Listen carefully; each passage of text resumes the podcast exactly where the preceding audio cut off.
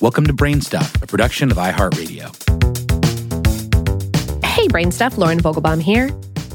Evergreen trees seem to thrive during the colder months, steadfastly holding on to their brightly colored, needle like leaves as temperatures plummet, bringing welcome color and contrast to snowy landscapes.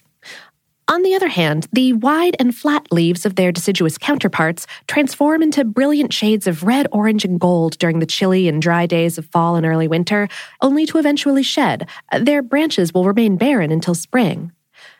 So, why are evergreens, which include many but not all coniferous trees such as pines, firs, junipers, and spruces, immune to seasonal leaf changes and shedding, while species of deciduous trees like aspens, birch, cherry, oak, and maple aren't?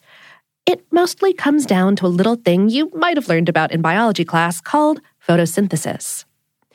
Both deciduous and evergreen trees use energy from the sun and water from the ground to turn carbon dioxide in the air into food. The difference is that shorter days brings less sun during the fall and winter, and that translates into less energy. So, deciduous trees bearing broad, flat leaves go dormant or into a sort of hibernation mode and shed their leaves to help them conserve water and stay alive until spring arrives and new leaves grow from new buds. Evergreens, meanwhile, boast needles that are actually tightly rolled leaves, and the low surface area of this shape helps the needles conserve water throughout the fall and winter. A waxy coating on the needles also helps keep water from evaporating. Compared with broad, delicate leaves, these dense, waxy needles resist cold and stay moist, which keeps them green throughout the winter. But evergreens actually do shed their needles, just not all at once. As needles age, they turn yellow, brown, or a reddish tan and will fall from the tree, but usually only a handful at a time.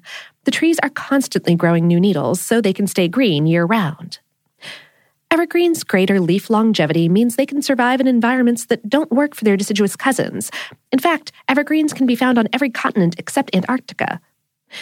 The bottom line is that although those colorful deciduous trees attract their share of seasonal leaf peepers, trees that stay green year round add character to people's yards during the fall and winter, offer shelter to birds and small animals when the winter is cold, and many species are dense enough to serve as windbreaks and privacy screens.